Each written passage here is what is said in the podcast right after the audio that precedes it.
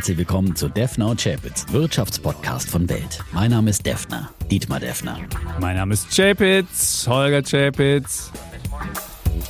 Die im Podcast besprochenen Aktien und Fonds stellen keine spezifischen Kauf- oder Anlageempfehlungen dar. Die Moderatoren und der Verlag haften nicht für etwaige Verluste, die aufgrund der Umsetzung der Gedanken oder Ideen entstehen. Episode 244 Mhm. und heute geht es um die finanzielle Freiheit und die war nie, nie, nie, nie, nie, so nie. einfach zu erlangen wie derzeit. Und nie so wichtig wie derzeit. Oh, ja, Ja, genau. Beides. Freiheit ist wichtig und finanzielle Freiheit ist auch wichtig. Beides gehört zusammen. Denn äh, nur wer finanziell frei ist, ist auch wirklich unabhängig. Und das wollen wir euch ermöglichen, zumindest diesen ersten Schritt Mhm. zu machen. Und wir haben schon mal eine legendäre Folge 85 gemacht, die ist aber ganz, ganz alt mittlerweile. Und deswegen haben wir gesagt, heute nochmal eine Spezial Jahre. Drei Jahre ist die alt. Spezialfolge. Genau, drei Jahre. Haben wir auch zum Neujahr gemacht. Denn Ja. an Neujahr machen sich ja viele, viele gute Vorsätze. Und einer der Vorsätze ist ja häufig auch, ich will mich endlich mal um meine Finanzen kümmern. Mhm. Ja, das ist ja äh, die erste Erkenntnis, dass man sagt, oh Mensch, äh, ich kümmere mich um alles Mögliche, um Fußball, um mein Auto oder was auch immer, aber meine Finanzen liegen brach. Und äh, viele haben immer das Problem, damit sich damit zu befassen, weil es irgendwie was Abschreckendes ist. Und wir wollen euch heute zum einen zeigen, dass es wirklich Spaß macht, sich um seine Finanzen zu kümmern und dass es überhaupt nicht schwierig ist. Und ihr müsst auch nur diese eine Folge hören. Und danach könnt ihr das, seid ihr befähigt, also ich würde das mal einfach eine Befähigung nennen, das zu machen. Und es ist anders, als wenn ihr irgendwie sagt, ich will Fitner sein und ins Fitnessstudio gehen. Da müsst ihr nämlich immer wieder beim Fitnessstudio Guten Tag sagen. Und Mhm. jeden hier, Tag wieder hingehen. Nicht so jeden. Tag, man kann auch alle zwei Tage gehen. Aber zumindest sollte man regelmäßig das machen. Hier muss man das einmal einrichten und dann hat man's. Und man muss es nur tun. Man muss anfangen. Man muss diesen ersten Schritt Ja. machen. Der erste Schritt ist immer der entscheidende Schritt. Der ist natürlich im Fitnessstudio auch der entscheidende Schritt, hinzugehen, irgendwie einen Fitnessvertrag Aber musst du zu machen. immer wieder den ersten Aber Schritt du musst dann machen. immer Ja. wieder, Ja. und wenn du eine Woche nicht hingegangen bist, dann musst du immer wieder von vorne anfangen. Und das ist wirklich ein Hamsterrad. Aber die finanzielle Freiheit, das ist irgendwie so, das läuft von selber. Das ist wirklich ein Automatismus. Mhm. Man muss sich nur einmal entscheiden, diesen Automatismus äh, zu wagen und sozusagen raus aus seinem Automatismus. Ich bin und bleibe finanziell unfrei. Ich kümmere mich nicht um mein Geld. Oder ich kann das nicht sagen. Ich ja, kann viele. das nicht. Viele sagen ja, "D- was ist denn das? Und dann habe ich doch gesehen, letztes Jahr, die Börse verliert doch, da will ich doch nichts, was soll denn da werden? Ach komm, ich kümmere mich da nicht drum, bringt ja nichts. Oder alles, was ihr von euren Eltern gehört habt zum Beispiel oder von anderen Generationen irgendwie, die gesagt oh damals 2000 gab es einen Riesencrash und jetzt haben wir wieder einen Crash und so weiter. Aktien zum Teufelszeug, das ist Casino, das ist äh, wirklich nur was für Zocker. Lasst die Finger davon, parkt euer Geld schön auf dem Girokonto bei null Zinsen. Jetzt gibt's schon ein bisschen mehr wieder. gibt schon ein bisschen mehr, ja, aber, äh, da werdet ihr nicht finanziell frei. werdet So, ihr damit nicht finanziell frei und werdet ihr damit äh, nicht äh, ein, äh, irgendwas, was sich Vermögen nennt, aufbauen können. Es geht bei uns auch gar nicht darum, dass wir sagen, du musst unbedingt mit 30 Jahren in Rente gehen oder mit 40.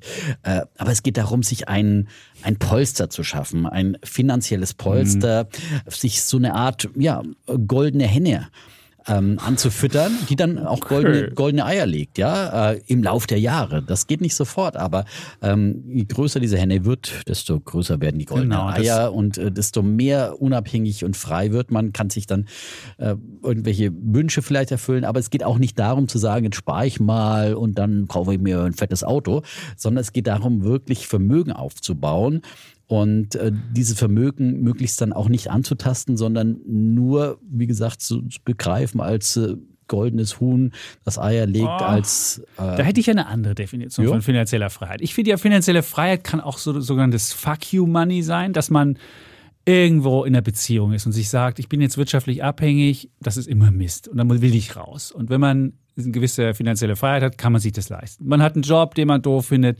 Man will einfach mal sagen, ich will den Job hinwerfen und nicht gleich Angst haben, dass man im nächsten Monat pleite ist. Das finde ich auch finanzielle Freiheit. Es gibt Ja, so viele Sachen. es gibt so finanzielle viel- Freiheit. Wir wollen hier nicht Geld Ja. akkumulieren, damit irgendwie goldenes Huhn hat, dass ich das goldene Huhn mir angucken kann, sondern es geht darum, damit ihr im Leben mehr Freiheitsgrade habt und Möglichkeiten Genau. habt, die ihr, wie ihr euer Leben gestaltet. Und wie ihr das dann macht, ganz egal. Und was ihr unter finanzieller Freiheit versteht, auch egal. Auf jeden Fall gibt es mehr Freiheitsgrade und das lernt ihr hier in Folge 2, 4, 4. 244. Finanzielle Freiheit, die rate ich dir. Ja, das soll heute unser Motto sein. Und wir möchten euch, äh, wie gesagt, äh, ja, ermutigen und ermächtigen, ja, diesen, diesen Schritt zu gehen.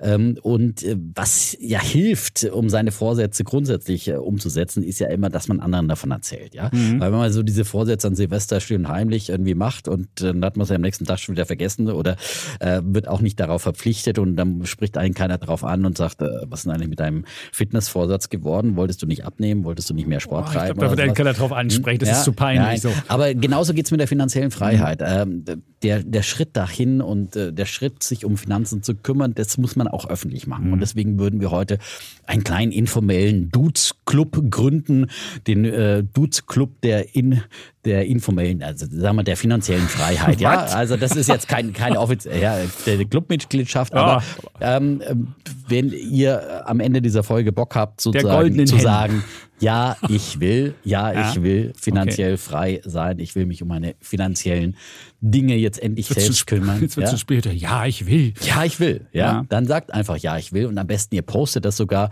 ja in euren Social Media Kanälen gerne dann mit einem Foto von dieser Podcast-Folge. Und wenn ihr genau. Diesen Post dann schickt, per E-Mail an wirtschaftspodcast.welt.de, dann werdet ihr sozusagen in diesen Club der finanziellen Freiheit, in diesen Dudes Club aufgenommen. Mhm. Und da werden wir euch äh, regelmäßig ähm, ein auch, Shoutout geben. Ein Shoutout genau. im Podcast, ja. Und vielleicht habt ihr erste Erlebnisse damit gemacht und schreibt uns, dann werden wir immer wieder in, in den einzelnen Folgen dann Beispiele der finanziellen Freiheit. Mhm. Derjenigen, die sich auf den Weg gemacht haben, in dieses große Abenteuer dann bei uns erzählen. Und es ist ein großes Abenteuer. Nein, es ist ein großes Abenteuer. Für mich hat es mein Leben Leben verändert. Also so, ja, natürlich, so, das ist klar. Es ja? ist lebensverändernd. Das ist Absolut. ja klar. Die Frage ist ja, warum, warum, warum macht man das?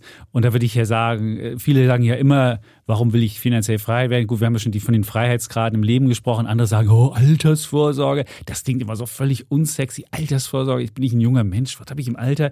Das ist so weit weg. Ich würde einfach sagen, man wird ein, ich versuche so meinen Kindern immer zu erklären, ein runderer Mensch, wenn man selbst ähm, am Wirtschaftsleben mit eigenem Geld mhm. teilnimmt, Skin in the Game. Also ich bin dabei, ich sehe, was da passiert und ich spüre es auch an meinem eigenen äh, ja, Geldbeutel. Richtig spüre ich es ja nicht, weil man ja auch nur das Geld dann spart, was man jetzt nicht vom Morgen gleich braucht. Insofern es ist, aber es macht etwas mit einem. Und ich würde sagen, man wird ein runderer Mensch, wird mit offeneren Augen durchs Leben gehen, wird am Le Wirtschaftsleben wirklich hm. aktiver teilnehmen. Ja. Und man ist irgendwie, ich finde, das man ist aufgeweckt und die Neugier wird einem so oft im Leben genommen, dass man denkt, abgestumpft. Und dann geht man mit viel offeneren Augen durchs Leben und fragt sich so, oh, was ist denn das? Ist das nicht was von meiner Aktie? Oder ist es nicht was von meinem ETF? Oder ist das?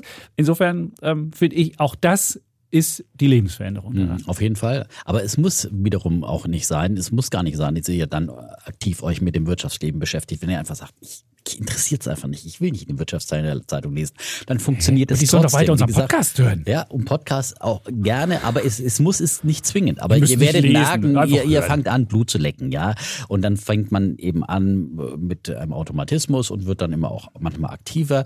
Ähm, muss aber nicht unbedingt besser sein. Das muss man auch dazu sagen. Und es ist nicht nötig. Es ist einfach so einfach, so simpel. Man muss eben nicht. Und ich kenne so viele Beispiele von Kolleginnen, gerade leider von, von, von Kolleginnen, die dann immer sagen, jetzt muss ich aber erst zehn Bücher lesen. Und da habe ich immer noch ein paar Kolleginnen, denen ich ganz viele Bücher ausgeliehen habe und äh, stapelweise Börsenzeitschriften mit stapelweise Informationen und mhm. Tipps und Ideen drin.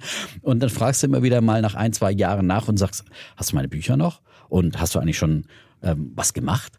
nee, ich bin jetzt noch dabei und je mehr ich lese, desto unsicherer werde ich und so weiter. Genau, das Aber das, ist, ist alles überhaupt ja. nicht nötig. Man muss da nicht studieren, Nein. man muss kein Schlaumeier sein.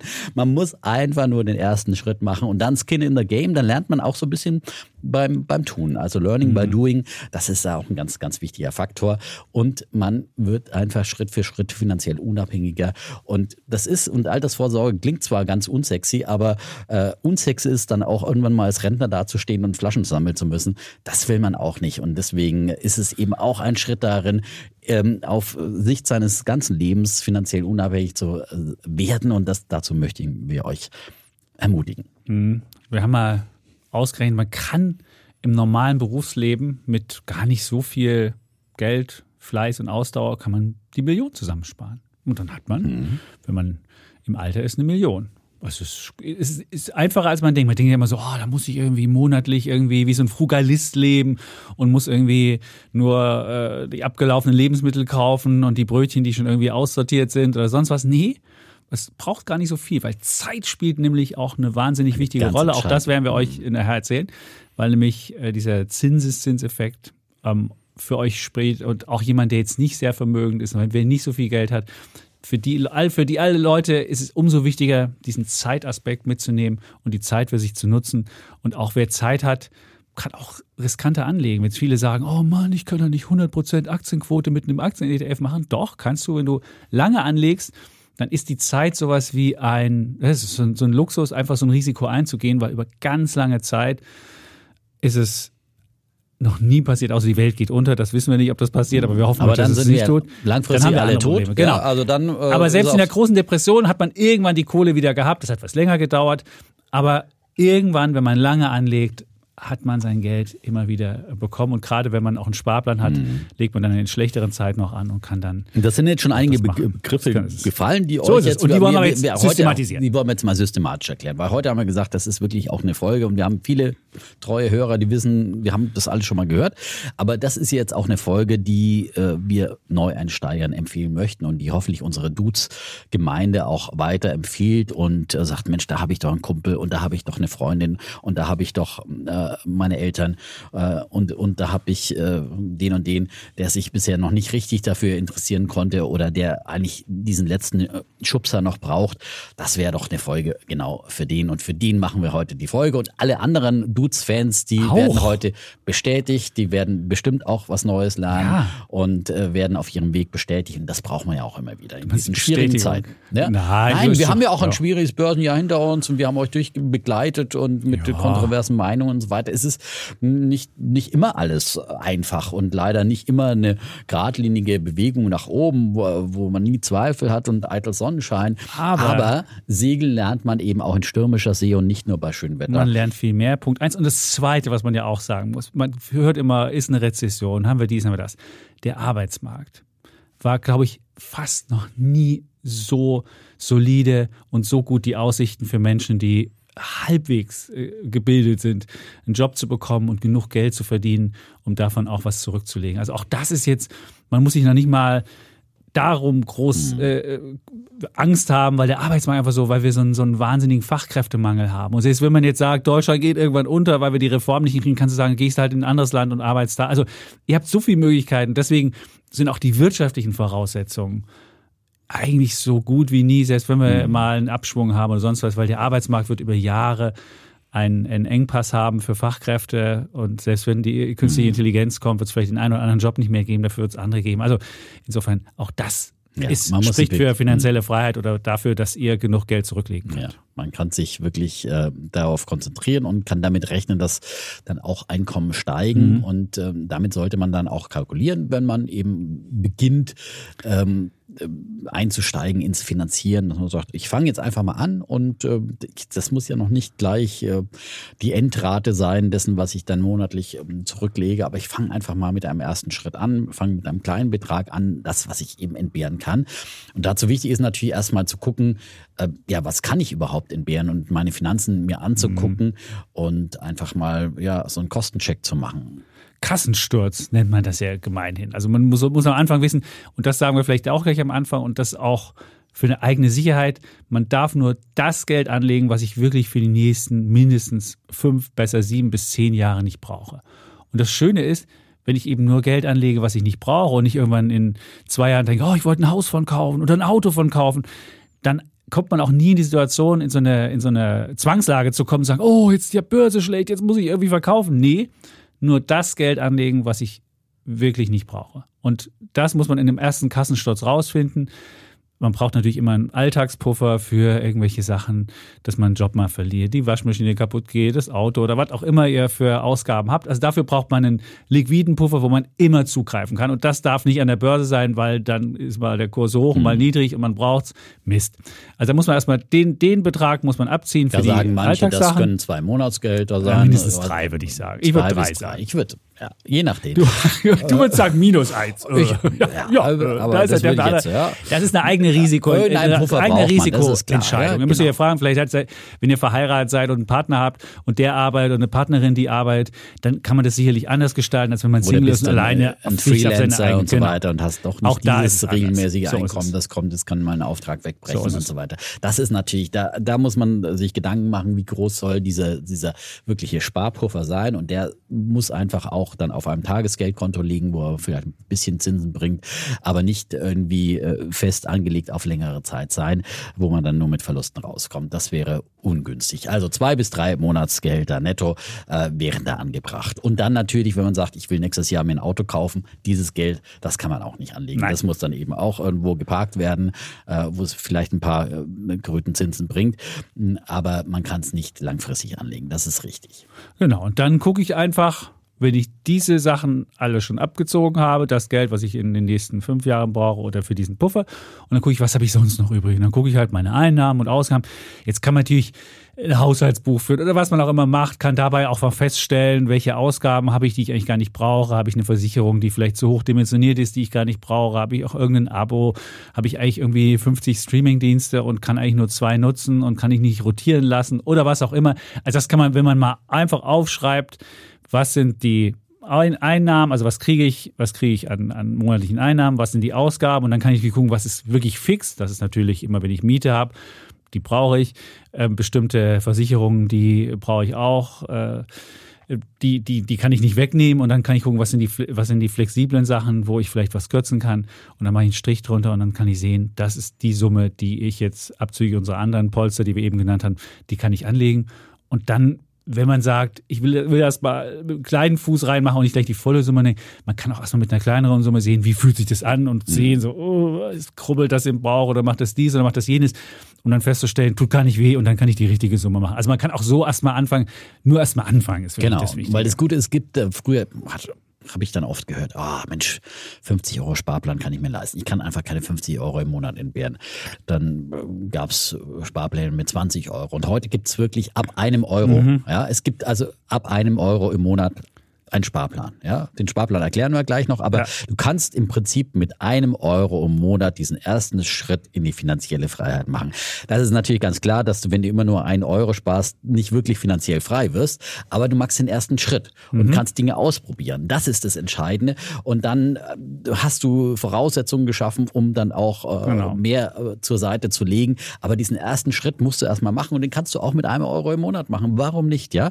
Hauptsache, du machst den ersten Schritt und das wäre ganz wichtig. Also es gibt also überhaupt keine Ausrede mehr, diesen ersten Schritt zu machen, weil ein Euro im Monat, den kann sich wirklich jeder irgendwie äh, absparen. ja, Wirklich das ist jeder. wirklich nichts mehr heutzutage. Und jetzt kann man auch nicht sagen, Currywurst. ich will nicht zur Post gehen, weil ich ein Postident machen muss oder ich will das nicht machen oder das oder muss einen Brief schreiben, da habe ich keinen Bock drauf. Braucht man alles nicht mehr. Muss ich einfach irgendwann, gleich kommen wir zu den Brokern noch, muss ich einfach nur eine App runterladen. Dann gibt es die meisten mit Postident, muss einen Personalausweis, okay, den muss man da haben, wenn man jetzt in Berlin wohnt und, und keinen gültigen hat, dann könnte es ein bisschen schwieriger werden, aber das, äh, ja, weiß ich nicht. Ja, aber man soll den gültigen Ausweis haben, den muss man haben, dann Braucht hat man so auch, Postident, ja. da muss man den ein bisschen hin und her wackeln von der Kamera, Mhm. dann hat man, dann ruft einen jemand an und dann wird das gecheckt und dann dauert es manchmal noch drei Tage, bis, es, bis das Konto scharf ist und damit war es das schon. Und dann kann auch keiner sagen, ach, ich muss doch arbeiten von früh bis abend. Nee, dieses Postident geht bis nachts um, weiß ich nicht, bis neun, teilweise bis zwölf. Also auch, da gibt es keine Ausreden. Also da Alles man, per Videochat geht das Ja. äh, ganz easy, ganz sicher, überhaupt keine Ausrede. Also es ist früher gab es da immer viel mehr Schwellen, ja, noch bis vor kurzer genau, Zeit und ja. da musstest du dann wirklich zur Post hingehen und da deinen Ausweis vorweisen. Da anstehen. Aber heutzutage ist das alles nicht mehr. Es gibt keine Ausrede mehr. Weder sozusagen, ich habe keine Zeit, noch ich habe kein Geld. Und äh, natürlich finde ich, äh, ist es besser, man legt sich die Latte am Anfang auch ein bisschen höher. Ja, ich finde ja immer irgendwie 10 Prozent von seinem Nettoeinkommen, das muss irgendwie immer gehen. Ja, das ist irgendwie, das muss man immer irgendwie sich auch absparen. Viele sagen ja immer, okay, am Ende des, äh, des Geldes ist noch so viel Monat übrig. Ja, und äh, dann muss man einfach wirklich mal so ein bisschen seinen Lebensstil überprüfen und, und gucken, wo man vielleicht äh, zu äh, über die eigenen Verhältnisse lebt. Ja, weil es ist immer eine Frage, äh, was kann man sich leisten und was leistet man sich und dann vielleicht einmal weniger ausgehen oder irgendwie eine Klamotte weniger kaufen, was auch immer. Es gibt so viele Möglichkeiten, wo man dann wirklich dann äh, im normalen Leben sparen kann. Und, Und man dann muss sich nicht die Lebenslust zerstören. Sollte man nicht tun. Das Nein, sollte ich will man auch nicht machen. Also predigen, ein Frugalist zu werden. Nee, Ich hab- Frugalist, nein, ganz Nein, schlimm. finde ich auch nicht. Ich habe neu irgendwie eine, eine Geschichte in der Zeitung gelesen von einem Arzt, der dann irgendwie, keine Ahnung, 7.500 Euro verdient und 6.500 davon spart und lebt wie ein Student mit äh, Nee. möbliertem Zimmer, Klo auf dem Gang. Das muss wirklich nicht sein, ja. Und Ähm, auch wichtig, dass ihr weiter in euch investiert. Also auch ein Studium, wenn ihr sagt, ich will mal ein Auslandssemester haben, das darf nicht daran scheitern, dass man irgendwie sagt, ich muss jetzt sparen. Nee, also auch in eurer, ihr sollt auch in eure Zukunft weiter investieren. Im Zweifelsfalle äh, nimmt man mal einen Studienkredit auf oder weiß ich nicht. Aber ich würde auf jeden Fall, daran würde ich auch nicht sparen. Also es gibt ein paar Sachen, die, die, also die, die Lebenslust trotzdem, sollte ja. nicht leiden. Also Nein. man sollte nicht, Nein. man sollte nicht übersch- Aus- genau. überflüssig, über- im Überfluss arbeiten. Und viele Sachen, die macht man einfach so, habe ich, oh, Kaffee hier, jetzt kommt wieder dieser Klassiker. Oder Ja, ja, macht der- jetzt die Ausgabe dort und denkt sich so, das kann man irgendwie auch abstellen. Logisch. Ohne, also die, ohne diese Latte Macchiato schwindet. von Starbucks äh, täglich, äh, Ja. die kann einen schon wirklich in Richtung finanzielle Freiheit bringen, wenn man das wirklich mal hochrechnet, was da an Geld übrig bleibt. Äh, und äh, Raucher gibt's ja Gott sei Dank auch nicht mehr so viele. Doch, es gibt wieder mehr. Die Gibt wieder Leute mehr? rauchen wieder Die mehr. Es jungen gibt Leute diese? E-Zigarette, die hat jetzt den Eindruck, oh, ist ja viel cooler. ja, und dann habe ich noch Geschmacksrichtungen wie Also es gibt so viele oder so. äh, Dinge, für Ja. die man Geld äh, Ja. ausgibt äh, und die man sich vielleicht dann doch äh, sparen kann, wenn man dem gegenüberstellt, äh, ich habe hier dieses große Ziel der finanziellen Mhm. Freiheit und muss mich eigentlich nicht wirklich einschränken, sodass es mich wirklich irgendwie äh, sehr, sehr tief äh, trifft, sondern nur vielleicht auf ein paar, paar Kleinigkeiten verzichten, die verzichtbar sind. Aber das kann jeder selber überprüfen, Genau. aber ich finde, man so ein bisschen ehrgeizige Ziele kann man sich schon auch setzen und sagen, jetzt will ich einfach mal versuchen. Ja, 10 Prozent ist gut. Das ist gut. Das ist auch die 10%, Summe, ne? die man mindestens sparen sollte von seinem, von seinem Netto. Und, nicht, und nicht brutto, netto. netto. Genau, netto. Ja, brutto wäre schwierig. Aber äh, netto. Und dann ähm, äh, geht's ja auch darum, dass man diese 10% dann immer beibehält oder vielleicht sogar aufstockt. Dann kann man ja sagen, okay, wenn ich eine Gehaltserhöhung kriege, dann könnte ich eigentlich sogar vielleicht, weil bisher habe ich ja mit dem Geld gut gelebt, ja. Und jetzt kriege ich mehr, gönne ich mir auch ein bisschen mehr, aber ich kann auch äh, ein bisschen mehr dann nochmal abzwacken ähm, für das, was ich zurücklege und äh, quasi halbe halbe. Das Hälfte der Gehaltserhöhung, der Nettogehaltserhöhung dann ähm, Wenn du bei 10 Prozent bleibst, hast du ja das Gleiche. Stimmt, bei 10% geht sowieso. Bei 10% geht's Linear automatisch, das stimmt. dynamisiert Ja, genau. automatisch Ist dynamisiert automatisch. Das Gehalt genau, genau. Ja. Also insofern, ihr könnt natürlich auch sagen, man macht dann irgendwann elf oder sonst wie. Aber es gibt ja viele Leute, die sagen, ah, wenn man jung ist, dann hat man nicht so viel Geld, dann fängt man lieber später an. Mhm. Und vielleicht diesen, um diese, ich habe, wir haben mal ausgerechnet, wie viel Geld musst du anlegen, wenn du bestimmte, also wenn du eine Million mal im Alter haben möchtest, ist einfach nur ein fiktiver Betrag, man muss auch nicht eine Million haben. Also es ist jetzt einfach nur mal, einfach mal eine Million und dann die Anzahl der Sparjahre. Und dann haben wir einfach mal gesagt, so ein MSCI Welt wirft ungefähr ab 50 Jahre Sicht 8,3 ab. Jetzt kann man aber besser, nimmt man besser noch ein bisschen Steuer weg und so weiter, sagen wir mal 7 Prozent. Und dann haben wir ausgerechnet, wann, wie viel musst du monatlich anlegen, um die Million so hinzukriegen. Und wenn du 50 Jahre ähm, sparst, musst du monatlich 190 Euro anlegen. Bei 50. Monatlich 190, dann hast du bei der 7% Durchschnittsrendite ähm, nach 50 Jahren die Million zusammen. Und wenn du jetzt nur 40 Jahre hast, dann wird der Betrag schon von 190 auf 390, also mehr als verdoppelt. Du hast 10 Jahre nur weniger angelegt, aber du hast schon 200 Euro, die du im Monat mehr reingeben musst. Und wenn du dann sogar nur bei 30 rauskommst, brauchst du dann sogar 830. Also man sieht, es geht exponentiell nach oben. Das sagt man nicht einfach so ein bisschen mehr, sondern es geht richtig viel mehr. Und das liegt an dem Zinseszinseffekt, der eben auch exponentiell wirkt. Und der wirkt am, am ehesten so nach 30 Jahren. Deswegen würde ich auch immer früh anfangen, weil ihr seht, welchen Effekt die Zeit bei dieser, bei dieser Rechnung hat. Und wenn man irgendwie nur noch 20 Jahre hat, dann hat man, muss man schon 1000, muss man fast 2000 anlegen. Und wenn man nur 10 Jahre hat, kommt man mit 5800 um die Ecke. Also ihr seht, da muss man dann wirklich richtig viel mehr machen und deswegen fängt man besser früh an und lässt die Zeit für sich. Also wirken. der eine Euro, den du dir im Studium meinetwegen vielleicht vom Munde absparst, der ist halt hinterher zehnmal so viel wert, ja. genau. Das, und das ist das muss man sich einfach denken und dann sagen, das ist jetzt nicht ja. ein Euro, den ich spare, sondern es, äh, es sind zehn Euro zukünftig, ja. Und, Mhm. und dann macht's das vielleicht schon interessanter, weil dann sagst du, oh, zehn Euro spare ich jetzt gerade. Quasi für die Zukunft. Äh, so dann, Warren äh, Buffett-Denken ja. ist das. Er seiner Frau gesagt hat, wenn du heute zum Friseur für 30 Dollar gehst, da könntest du in 20 Jahren so viel haben. Die Frau hat sich dann von ihm getrennt, sie wurden dann irgendwie getrennt. Also so muss es jetzt nicht sein, dass ihr jede, jede Ausgabe von heute, je jünger ihr seid, desto teurer wird die Ausgabe. Das ist natürlich ein Denken, was äh, einem das Leben verleiht. Sollte auch man, man, nicht unbedingt seine Frau das immer so, sondern man, man fängt bei sich selbst damit ja. an, ja. Und äh, also zum, wie gesagt, Frugalisten wollen wir euch nicht Nein. machen, der dann wirklich nur noch als äh, Controller durchs Leben rennt und, und, und der Freundin dann äh, vorschreibt, ja, ja äh, was sie hier schon wieder äh, Geld ausgibt und was in Zukunft mal wert ist. Also das immer alles nee. Maß haben, ja. Maß ja. und Mitte ist irgendwie ein gutes Prinzip. Mhm. Ähm, aber wie gesagt, für Leute, die irgendwie so es nicht so richtig auf die Reihe kriegen, mit Finanzen umzugehen, ähm, kann man einfach schon mal ein bisschen das auch als Motivation dann äh, vielleicht nehmen und sagen, okay.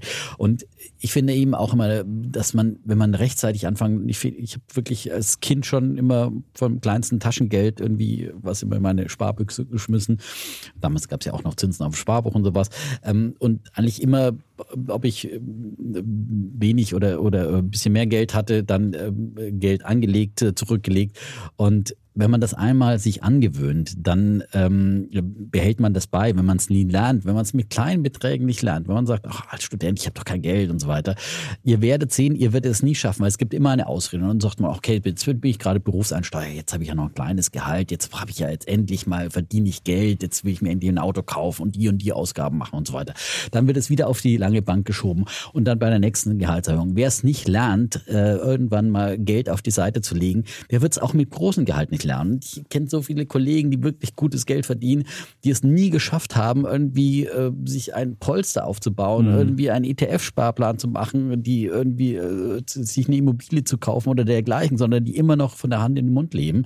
Und äh, wenn du das mit 50, äh, Mitte 50 erkennen musst, dann ist es einfach zu spät. Und deswegen, was Hänschen nicht lernt, lernt Hans nicht mehr mehr. Das ist wirklich so ein alter Schlaumeierspruch, aber irgendwie hat viel Wahrheit. Äh, je früher man das lernt, praktiziert, äh, desto besser ist es und desto leichter fällt es einem, ist dann Automatismus und es ist eben auch pädagogisch wichtig, damit früh anzufangen. Genau, und deswegen gibt es die Disziplinierung, den Sparplan. Vielleicht sagen wir kurz, was der Sparplan ist. Da kann man halt einmal sich überlegen, einen festen, eine feste Summe, einmal im Monat. Man muss sich noch überlegen, es gibt unterschiedliche Broker, bei denen man dann sagen kann, ich will es zur Monatsmitte, zum Monatsende, Monatsanfang. Da kann man eine Philosophie draus machen, würde ich nie draus machen. Macht einfach das, was euch am besten gefällt die paar äh, Promille, die man da vielleicht irgendwie mehr kriegen kann oder nicht mehr kriegen kann, da kann man Stunden, Tage, Wochen drüber diskutieren, ob man jetzt äh, die, die Summe besser am Monatsanfang, am Monatsmitte oder am Monatsende macht.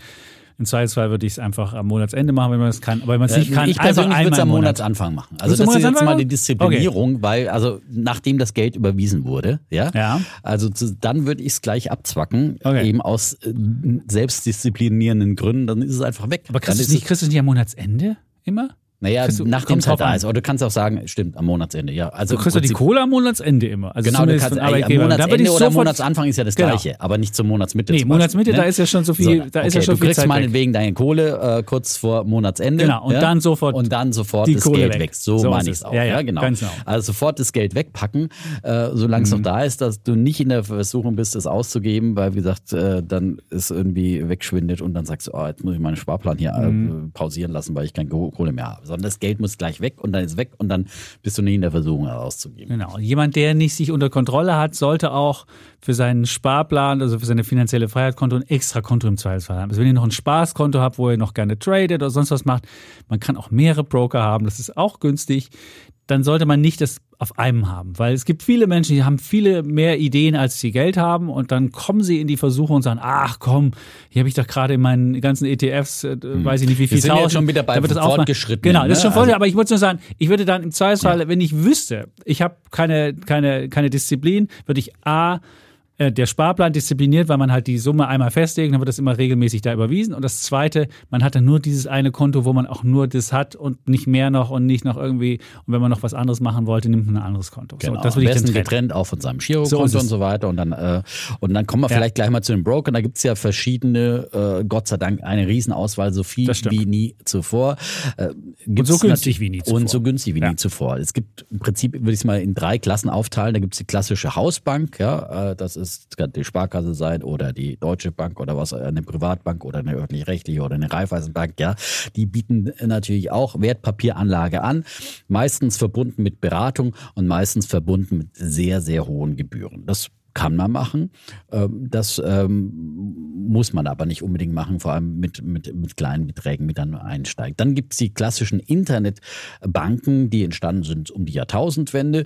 Ähm, das sind äh, Institute wie Comdirect, Consors und, äh, und andere, die es da zum Beispiel gibt, ähm, die äh, damals schon ähm, den Wertpapierhandel revolutioniert haben und damals die absoluten Preisbrecher waren und äh, die heutzutage so im mittleren Feld der Gebühren rangieren. Die bieten aber auch häufig äh, sehr viele kostenlose ETF-Sparpläne und für die Basisanlage äh, teilweise vollkommen ausreichend. Ja, es gibt im Internet einfach beispielsweise gibt's Übersichten, wie viele Sparpläne kostenlos die einzelnen anbieten. Genau. Und da gibt es auch von denen, die du jetzt gerade genannt hast, von äh, zum Beispiel Consorsbank hat 513 kostenlose ETFs oder wenn man ING hat, das ist ja auch eine von diesen, die haben 833 kostenlose ETFs. Und da kann man ab einem Euro sogar schon bei ING anfangen. Also ihr seht, genau. auch da kann man aus 833 wird man das Passende finden. Das Absolut. würde ich jetzt hier mal mit, mit, Sicherheit sagen. Also insofern kann man die auch nehmen. Genau. Und das, dann gibt es noch die junge Generation genau. der, der jungen Wilden, das sind die sogenannten Neo-Broker. Ähm, die waren übrigens damals, als wir unsere Folge 85 noch ganz neu im Kommen, das war dann mhm. eine absolute Neuheit.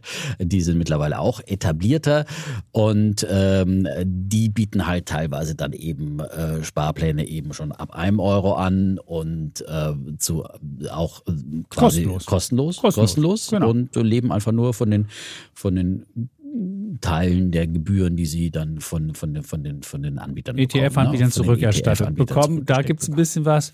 Und natürlich, die hoffen natürlich darauf, dass ihr dann möglicherweise noch andere Geschäfte mit denen macht, vielleicht ein bisschen Krypto macht, mhm. damit dann, da kannst du nämlich was verdienen, während bei diesen Sparplänen, ach, das ist nicht so richtig. Und da sind die bekanntesten Vertreter, ja. um jetzt auch äh, äh Trade Republic in Deutschland und Scalable. Genau, also Trade Republic hat 1988 kostenlose ETF-Sparpläne, also da gibt es fast alles fast alle ETFs als Sparplan und äh, bei Scalable gibt es 2021.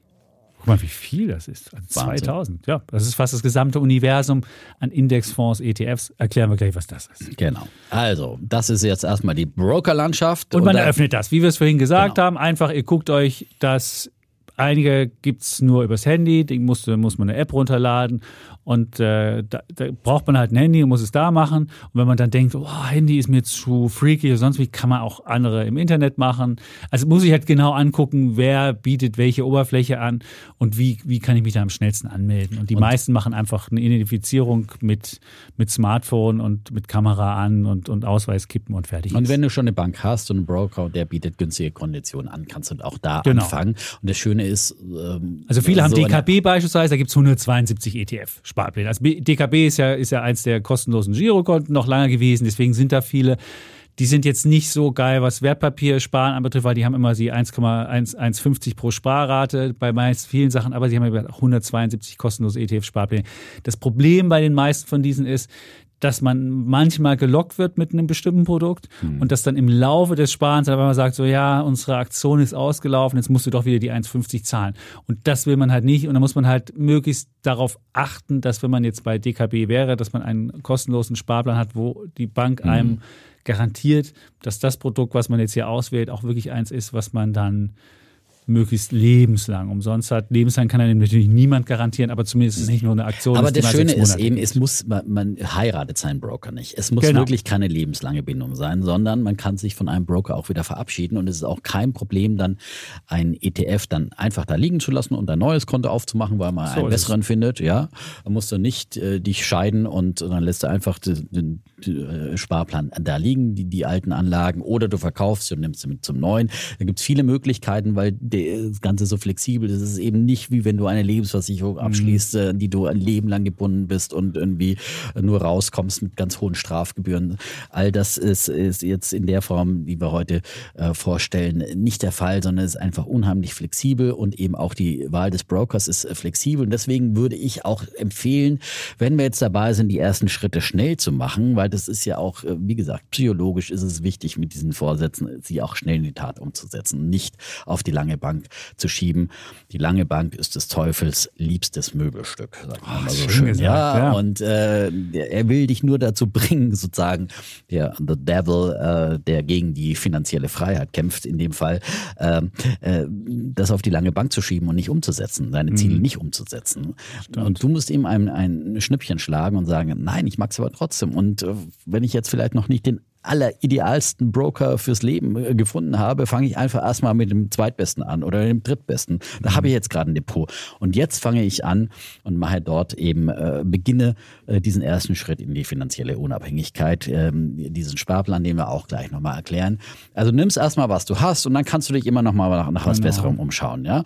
Und nicht zu lange die Konditionen vergleichen und das Letzte rausholen und sonst was. Lieber, lieber anfangen, als dass man irgendwie sagt, ah, ich habe noch nicht alle Konditionen. Genau. Es gibt viele Leute, die haben so einen Perfektionsdrang. Also wie, das Schöne ist, wie, wie du so schön gesagt hast, man ist nicht mit dem Ding verheiratet. Man kann immer wieder sich umentscheiden. Jedes Mal. Und das ist, diese Umentscheidung ist ohne große Kosten. Das ist natürlich nervig, wenn du dann da irgendwie einen ETF hast und da einen hast. Das ist natürlich der Übersichtlichkeit nicht zuträglich. Aber das ist überhaupt kein, es ist kein finanzielles Problem, dass wie wenn man eine Lebensversicherung auf, äh, irgendwie abschließt und dann die wieder kündigen will, hat man die ersten Jahre riesen Gebühren gehabt, die, die gehen dann verloren und sowas. Das hat damit überhaupt nichts zu tun. Man hat kostenlos angefangen oder hat vielleicht mit, wenn man eine kleine Gebühr hat, vielleicht 1,50 pro Sparplan bezahlt. Aber auch das ist kein Problem.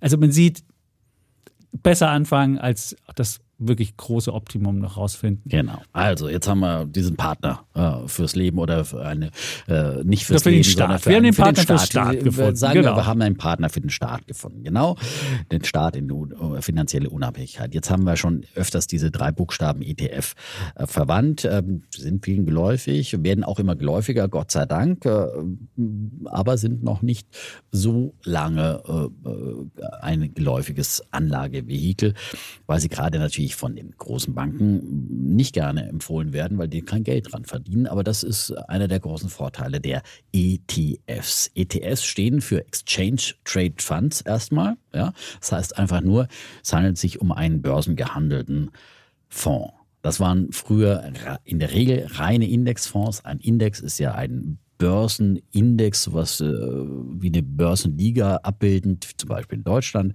Der DAX, der bekannteste hierzulande eben mit äh, heutzutage 40 Werten darin. Und das ist sozusagen die Börsenbundesliga in Deutschland, so erkläre ich das immer.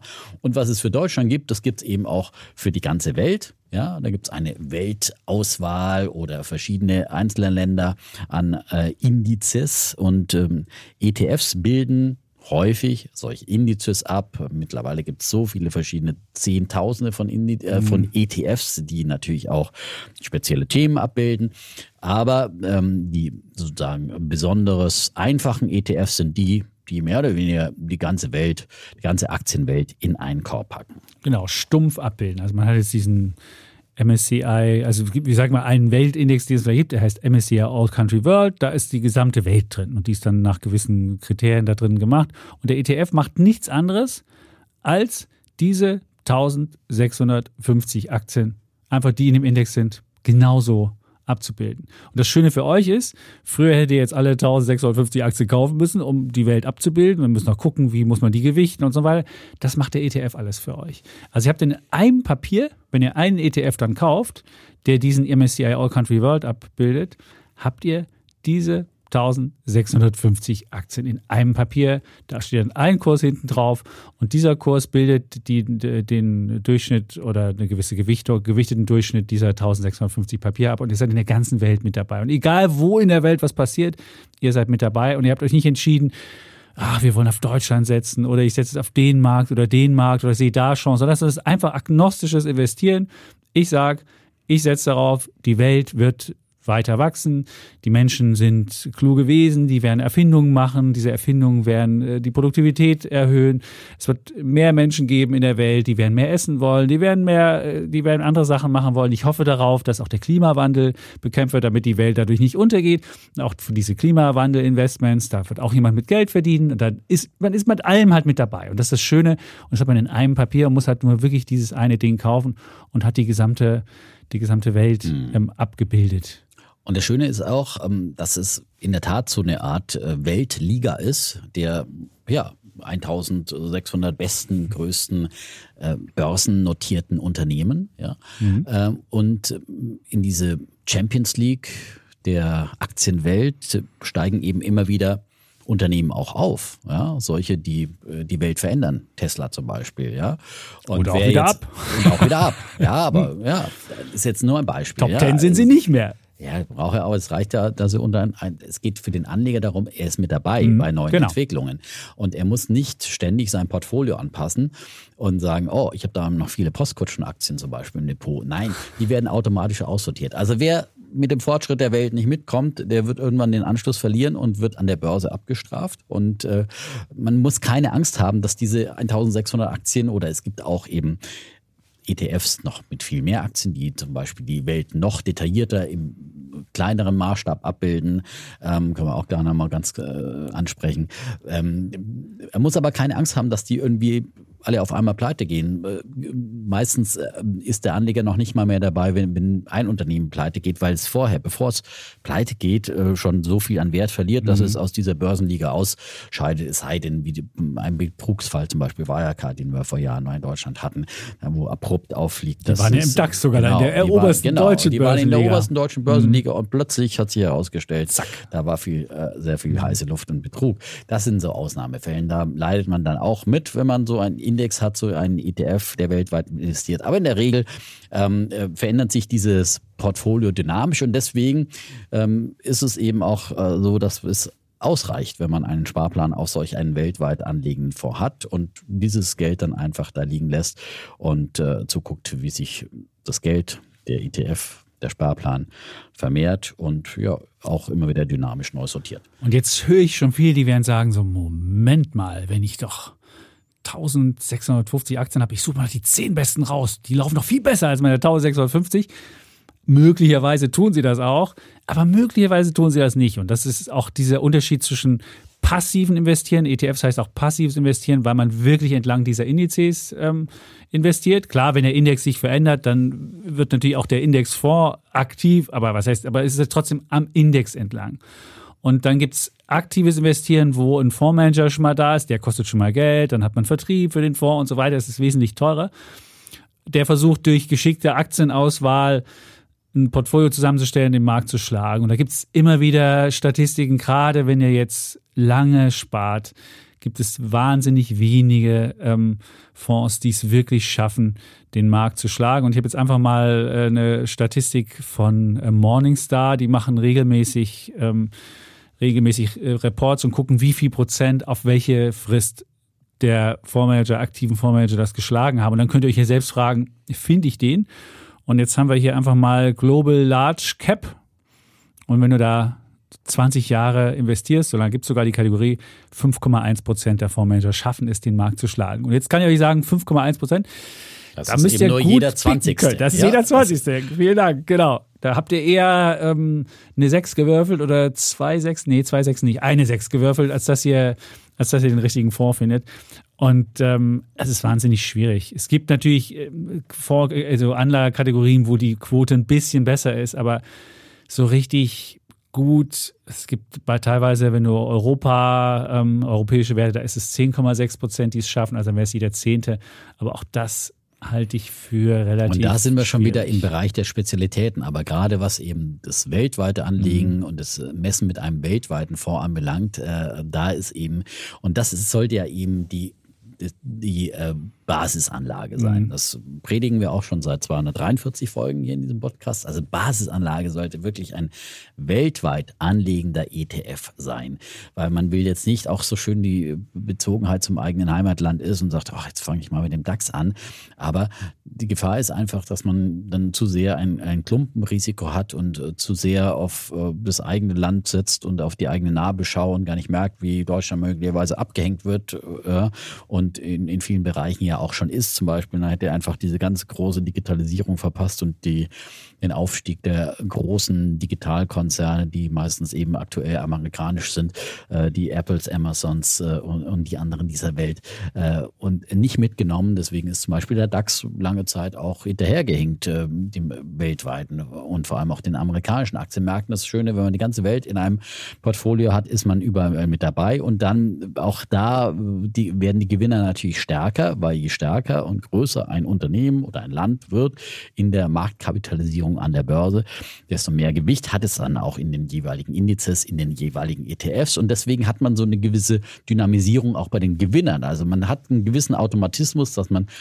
aufsteigende, äh, die ein gewisses Momentum haben, Unternehmen dann auch immer stärker in seinem eigenen ETF gewichtet hat, automatisch. Ähm, natürlich erst sehr langsam ähm, da mitgeht. Ähm, aber auch ähm, beim Abstieg genauso, wie gesagt, mhm. äh, das gleiche dynamisch auch funktioniert. Das stimmt. Jetzt werden viele sagen, ach, es gibt doch ganz viele Fondsmanager, die es auf Jahressicht schaffen, einen Index zu schlagen. Ja, das stimmt. Auf ein Jahressicht, habe ich gerade noch die Statistik hier, schaffen das sogar 25 Prozent, also jeder Vierte. Und ihr werdet relativ viele Geschichten dann auch lesen. Mensch, der hat es geschlagen und der hat es dieses Jahr geschafft. Nur, dass der Gleiche es im nächsten Jahr wieder schafft und dann wieder und wieder und wieder und wieder, das gibt's sehr selten. Das es gibt Legenden, aktuell. es gibt mhm. Legenden, die das können, aber es sind wirklich die wenigsten sind Legenden. Und deswegen, ähm, es muss ja immer der gleiche sein. Ihr wollt ja nicht, ihr wollt ja nicht sagen, oh, in dem Jahr hat es wieder ein Viertel geschafft, aber vielleicht ein anderes Viertel.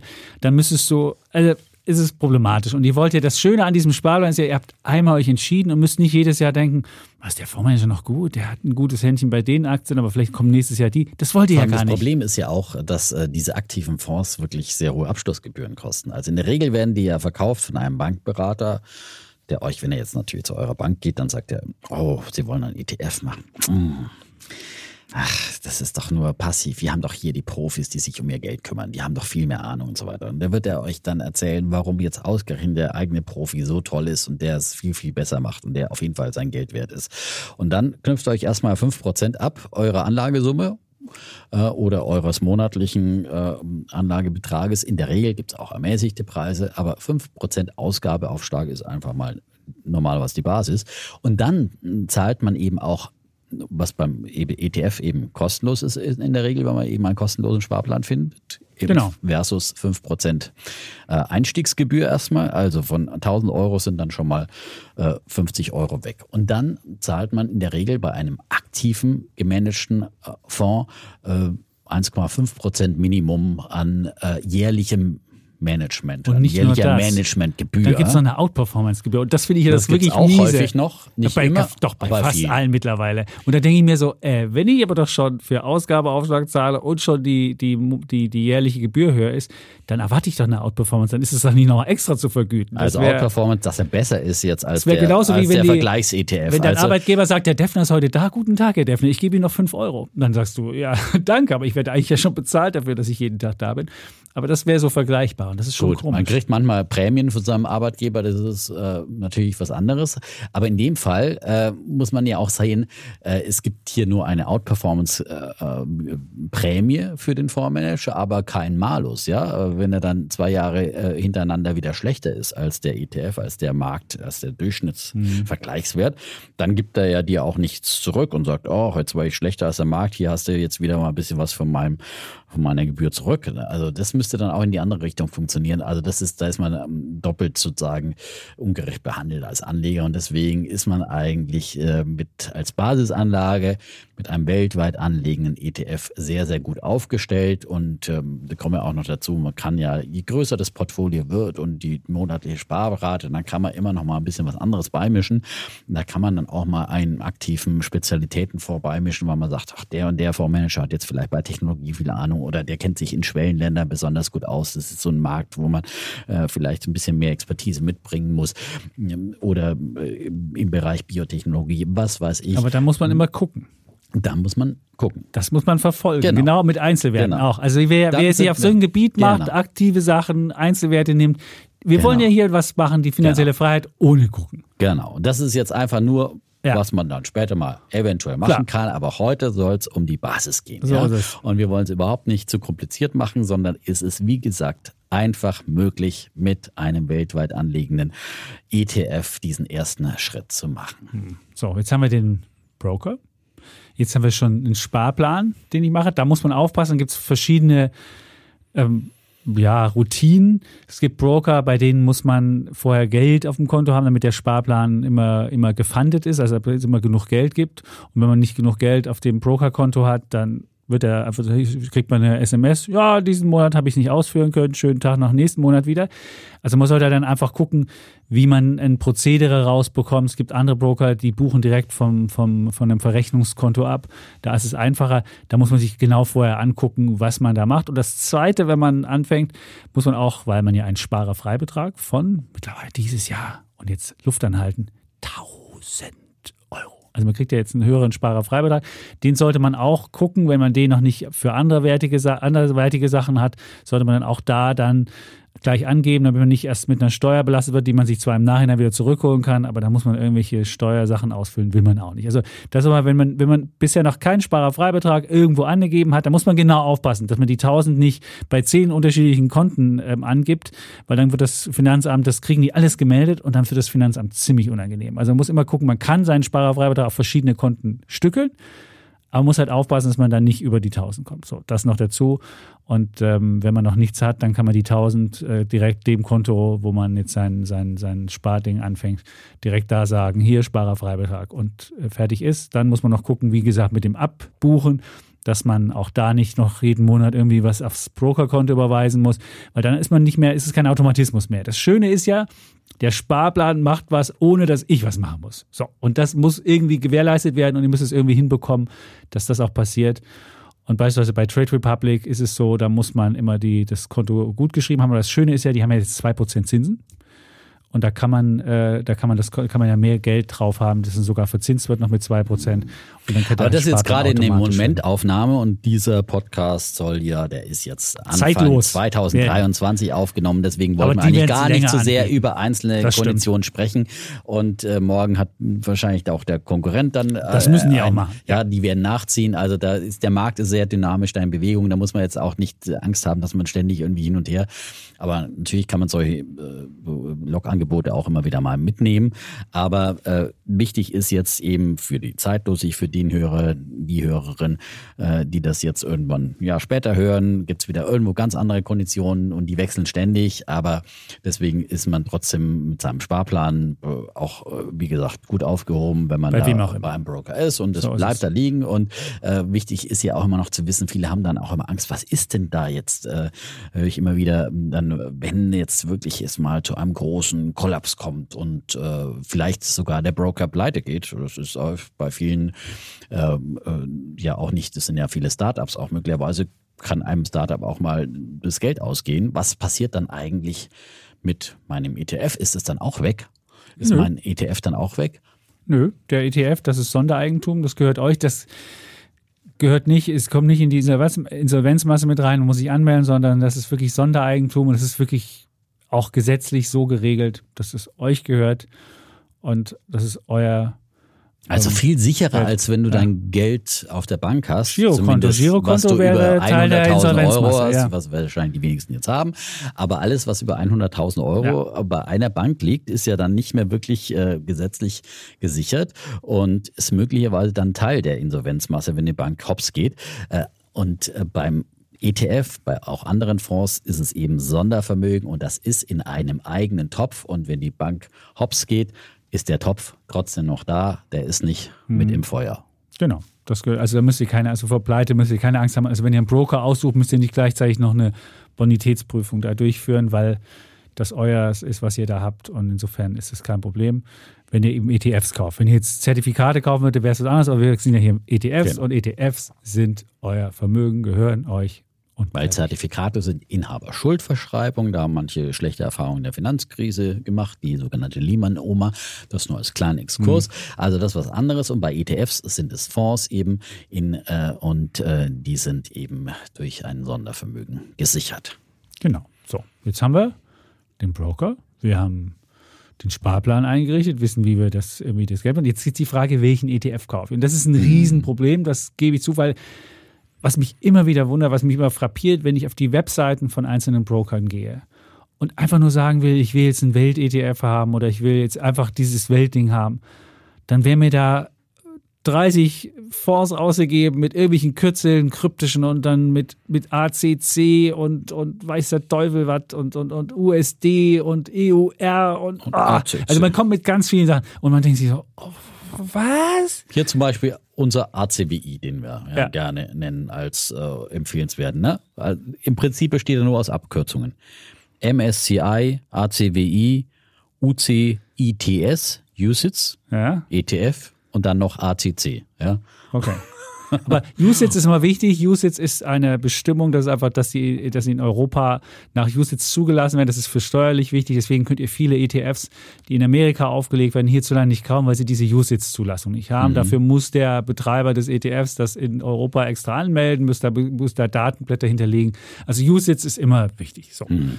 MSCI steht für den Indexanbieter. Genau. Ja, äh, das ist eben, MSCI ist der Führer ja, der, der, der Weltmarktführer, der Marktführer für Indizes. Der Schaufelhersteller. Der Schaufelhersteller in dem Fall.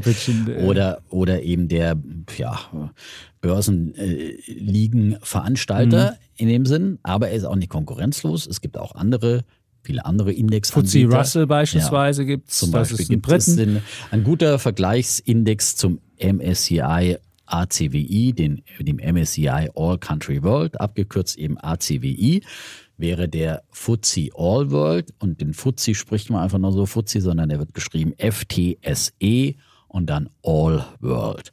Und der investiert ähnlich auch in die gesamte Welt inklusive Schwellenländer.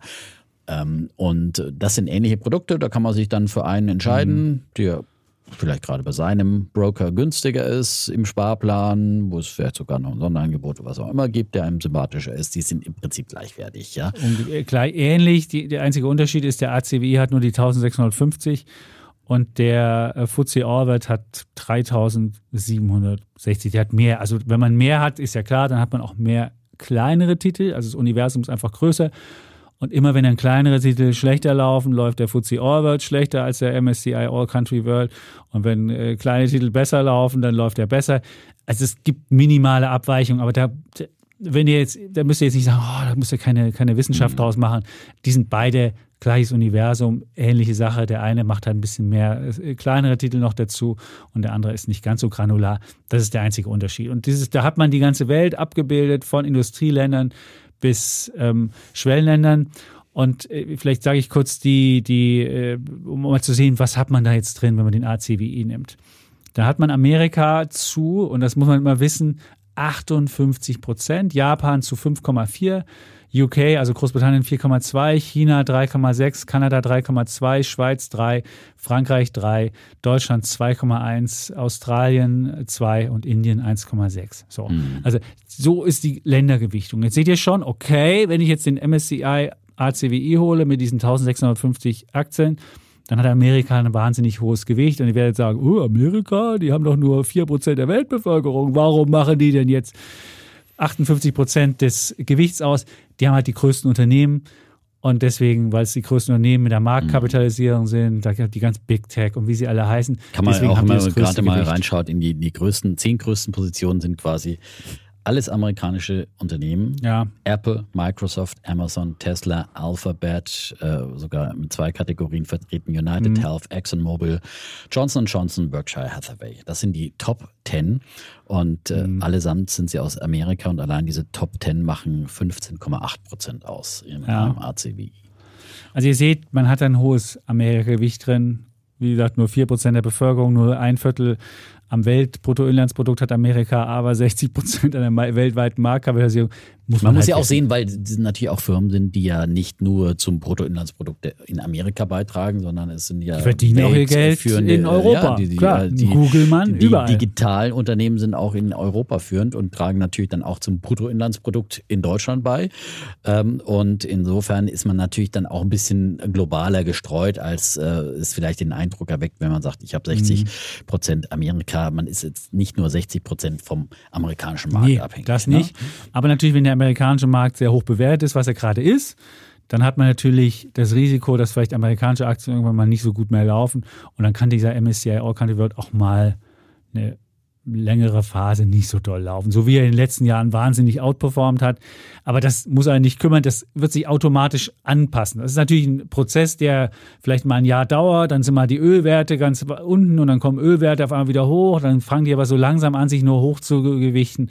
Und dann, äh, und dieser Prozess kann, da hat man halt theoretisch gesehen, wenn man jetzt der aktive Fondsmanager wäre und sofort Öl nehmen würde und die anderen rausmachen würde, hätte man es sofort. Aber die meisten schaffen genau das nicht. Und deswegen ist so ein äh, passiver Indexfonds, wo diese Prozesse sich langsam abspielen, ähm, ist dann immer noch der, der äh, bessere. Weil deswegen ist ja der Geschichte. aktive Fondsmanager eben auch häufig immer schlechter dann als der Marktdurchschnitt, weil er dann doch auch immer wieder nur dem Markt hinterherhält. Weil mhm. er dann sagt, oh, jetzt ist gerade Krieg und jetzt ist der Ölpreis hochgegangen, jetzt muss ich Ölwerte kaufen. Und dann kauft er Ölwerte möglicherweise auf einem Niveau, das schon sehr, sehr hoch ist. Und der Indexfonds, der war ja vorher schon investiert und äh, macht dann die Bewegung mit zu diesem kleinen Teil.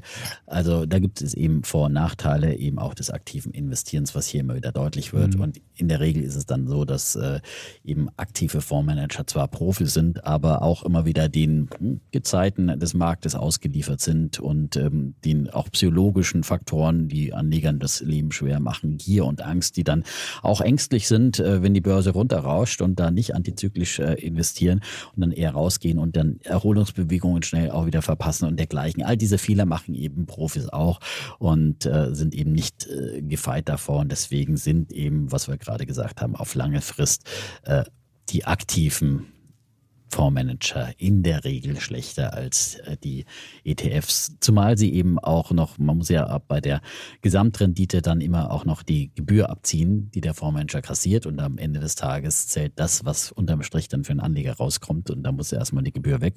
Und dass der mhm. Fondsmanager seine Gebühr verdient und dann noch besser als der Markt ist, das ist äh, eben sehr, sehr unwahrscheinlich. Gut, also wir haben jetzt Broker, wir haben Sparplan und wir haben jetzt, wenn man die Einfondslösung will, also wenn man mit einem Fonds seinen Sparplan machen will, haben wir euch jetzt ja zwei mhm. Ideen gegeben. MSCI All Country World, ACWI oder FTSE All World, also FTSE All World. Und darauf mhm. gibt es dann ähm, ETFs. Ich würde einfach mal eine Liste machen, die stelle ich bei LinkedIn einfach oder bei Instagram rein und dann könnt ihr euch die angucken. Das mit dem Verschicken haben wir mal gemacht, das hat Wochen gedauert. Also stelle ich die rein, dann könnt ihr die sehen. Da gibt es eine Auswahl von diesen ETFs, da schreibe ich auch rein, was sie an Gebühren kosten und was sie sind und dann war es das. So, ja, und das sind die, die gibt es dann eben von unterschiedlichen Anbietern. Genau. Ne? Dann ist iShares ist zum Beispiel der größte Anbieter äh, weltweit, der gehört zu BlackRock. Ja. Da kann man es, wenig falsch machen, muss man ja. sagen. Also iShares ist, nie, ist nie der schlechteste. Also ja. ich habe noch nie einen ganz sauschlechten iShares gesehen. Gut, so. Aber es gibt eben auch andere Anbieter. Genau. Es gibt auch die Deutsche Bank, DBX-Trackers. Ja. X-Trackers, äh, genau. Ähm, und ähm, es, es gibt, gibt Luxor, es gibt Amundi, wobei Luxor und Amundi gerade zusammengelegt werden. Ich weiß gar nicht, welche Marke am Ende über, mhm. überlebt. Es gibt kleinere wie Wisdom Tree, es gibt, es gibt Invesco, es gibt Fidelity mittlerweile als, als Anbieter. Also es gibt ganz viele auf dem Gebiet und das ist das mhm. Problem, was die meisten nicht ausschalten wenn man Broker hat, dass man halt diese ganzen ETFs und dann sieht man da und ja, ist völlig ist überfordert. Verwirrt, ja. Ist völlig überfordert. Und es gibt Vanguard, übrigens der Erfinder des ETFs, ja. ja. Das ist äh, die Bogle. Vorgesellschaft äh, Vanguard und ähm, John Bogle hat damals eben gesagt, ja, warum sind eigentlich immer nur die Wall Street Banker reich und nicht die Anleger? Und er hat das Prinzip umgekehrt und äh, hat eben diese einfache Geldanlage erfunden und äh, Vanguard gibt es immer noch als, als Vorgesellschaft. Die bieten meistens eben ähm, die Indizes von FTSE an, FTSE, also den FTSE All World oder dergleichen. Und es gibt auch noch andere weltweit Anlegende, die noch eben mehr Werte umfassen als der MSCI ACWI. Wir wollen es nicht zu komplex machen. Also ihr seid mit dem MSCI ACWI oder dem FTSE All World wunderbar aufgehoben. Wenn ihr aber sagt, ach, ich will noch mehr kleine mit drin haben, dann gibt es noch, einfach, dass ihr es mal gehört habt, auch den MSCI ACWI IMI. Ja, und äh, die EMIs stehen für die für quasi alle äh, investierbaren Aktien und da hat man dann, ich glaube 1863. Nee, hat, man hat immer noch weniger. Der, in, dem EMI, in, dem, in dem ETF das Problem von dem, da gibt es nur einen ETF drauf von Spider und der hat 1863 Werte, nur weil er sie nicht alle abbildet. Weil das sind nicht alle abbildet. Das ist das Problem. Äh, genau. direkt. Also nützt ja äh, nichts, wenn der, wenn der Index, äh, wenn der Index irgendwie 10.000 Werte hat, aber der, der, der Fonds anbietet. Ich habe extra die Fonds angeguckt. Also. also. es gibt nur einen darauf von S SPDR, heißt Spider ausgesprochen. Der hat 1863 Werte. Wenn man auf mehr Werte setzt, dann muss man den FTSE Allbird nehmen. Der hat 3758, mhm. wie gesagt. Aber Und ich schreibe jetzt einfach mal rein, wie viele Werte es sind. Von FTSE gibt es zum Beispiel auch noch einen, den ich ganz gern mag, aber das ist dann wieder ein ESG-Fonds, der Vanguard genau. ESG. Genau, das, das könntest du ja nochmal ex gesondert 100 ja. sagen, wenn wir genau. jetzt, wenn ihr jetzt sagt, ich will die Welt ja verbessern. Nun kann man sagen, ich kann die Welt auch verbessern, indem ich die klassischen Anlagen habe und dann hoffe, dass meine Fondsgesellschaft, dann BlackRock, zur, zu Exxon auf die Hauptversammlung fährt und dann sagt, weißt du, ich habe hier so und so Anteil von Exxon und ich will, dass ihr anders werdet und so weiter. Das kann man machen. Was Dann- BlackRock sogar macht. Ja, was ist BlackRock teilweise macht. Also, Beispiel, ne? also der, der Fink, äh, jedes Jahr gibt es so ein Letter, wo er den Manager sagt, was, was er meint, was er meint, was da gemacht werden muss. Das BlackRock, ah, ich weiß nicht, ich habe da immer meine Probleme mit, warum darf er das irgendwie formulieren und er fährt selbst nach Saudi-Arabien in irgendwelche Wüstenkonferenzen Gut, und hat irgendwie andere Standards, als er anderen auferlegt. Da muss ich sagen, habe ich ein Problem mit. Aber sei es drum, das kann man machen. Oder man sagt, ich will nur immer die Besten aus jeder Branche haben. Das ist Best-of-Class-Ansatz. Oder ich sage, nee, Freunde, ich will überhaupt nichts mit fossilen Brennstoffen dabei haben und dann werden Ölwerte ganz rausgesucht. Und dann wird es komplizierter, weil, ganz, weil diese ESG-Kriterien, äh, äh, das ist ökologisch, sozial und Governance-Fragen, die, da gibt es keinen richtigen Standard. Klar, es gibt von der EU so, ein, so, eine, so eine Taxonomie, wo irgendwie drinsteht, was, und dann gilt auf einmal Kernkraft als, als ESG-konform und auch Gas, wenn es eine bestimmte Angewohnheit hat. Also es gibt da keinen richtigen Standard zu. Und wenn ihr das machen wollt, dann wird es ein bisschen schwieriger für euch, weil dann müsst ihr euch genau angucken. Es gibt dann halt ESG, es gibt SRI, Social Responsible Investing. Das ist noch ein bisschen kritischer als ESG, aber das ist wesentlich komplizierter und da wird es dann schon schwieriger. Ja, und da muss man sagen, wieder keep it simple. Ähm, man kann einfach auch mal mit dem normalen Markt anfangen und auch auf die ja, Selbstheilungskraft des Marktes in gewisser Weise vertrauen, dass äh, natürlich ähm, einfach gewisse alte Technologien verschwinden werden, weil sie einfach nicht mehr in die Zeit passen. Und, äh, ähm, und ähm, die werden auch äh, früher oder später absteigen aus. Äh, und dann hat man noch einen kleinen Mikroanteil vielleicht an, an Ölwerten mit drin oder was. Aber wer sagt dir denn eigentlich, ob ein Ölwert, der heute massiv in äh, Wind und Solar und grünen Wasserstoff investiert, vielleicht nicht die bessere Anlage ist als äh, ein anderer Wert, der äh, sich nicht verändert. Also das ist ähm, normalerweise überall ein dynamischer Prozess und ähm, auch Als ein da. Autohersteller, der Autos herstellt, die fünf Tonnen wiegen und meint, die Welt damit zu verbessern.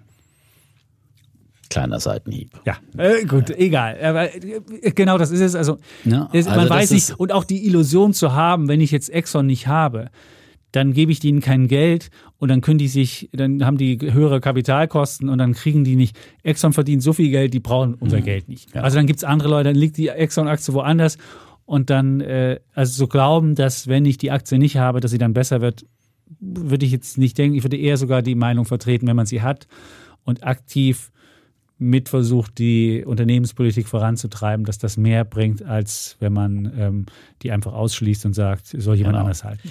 Also, man kann auch guten Gewissens, äh, finde ich, in einen weltweit anliegenden ETF äh, investieren. Aber das muss in der Tat jeder mit sich selbst Genau. ausmachen.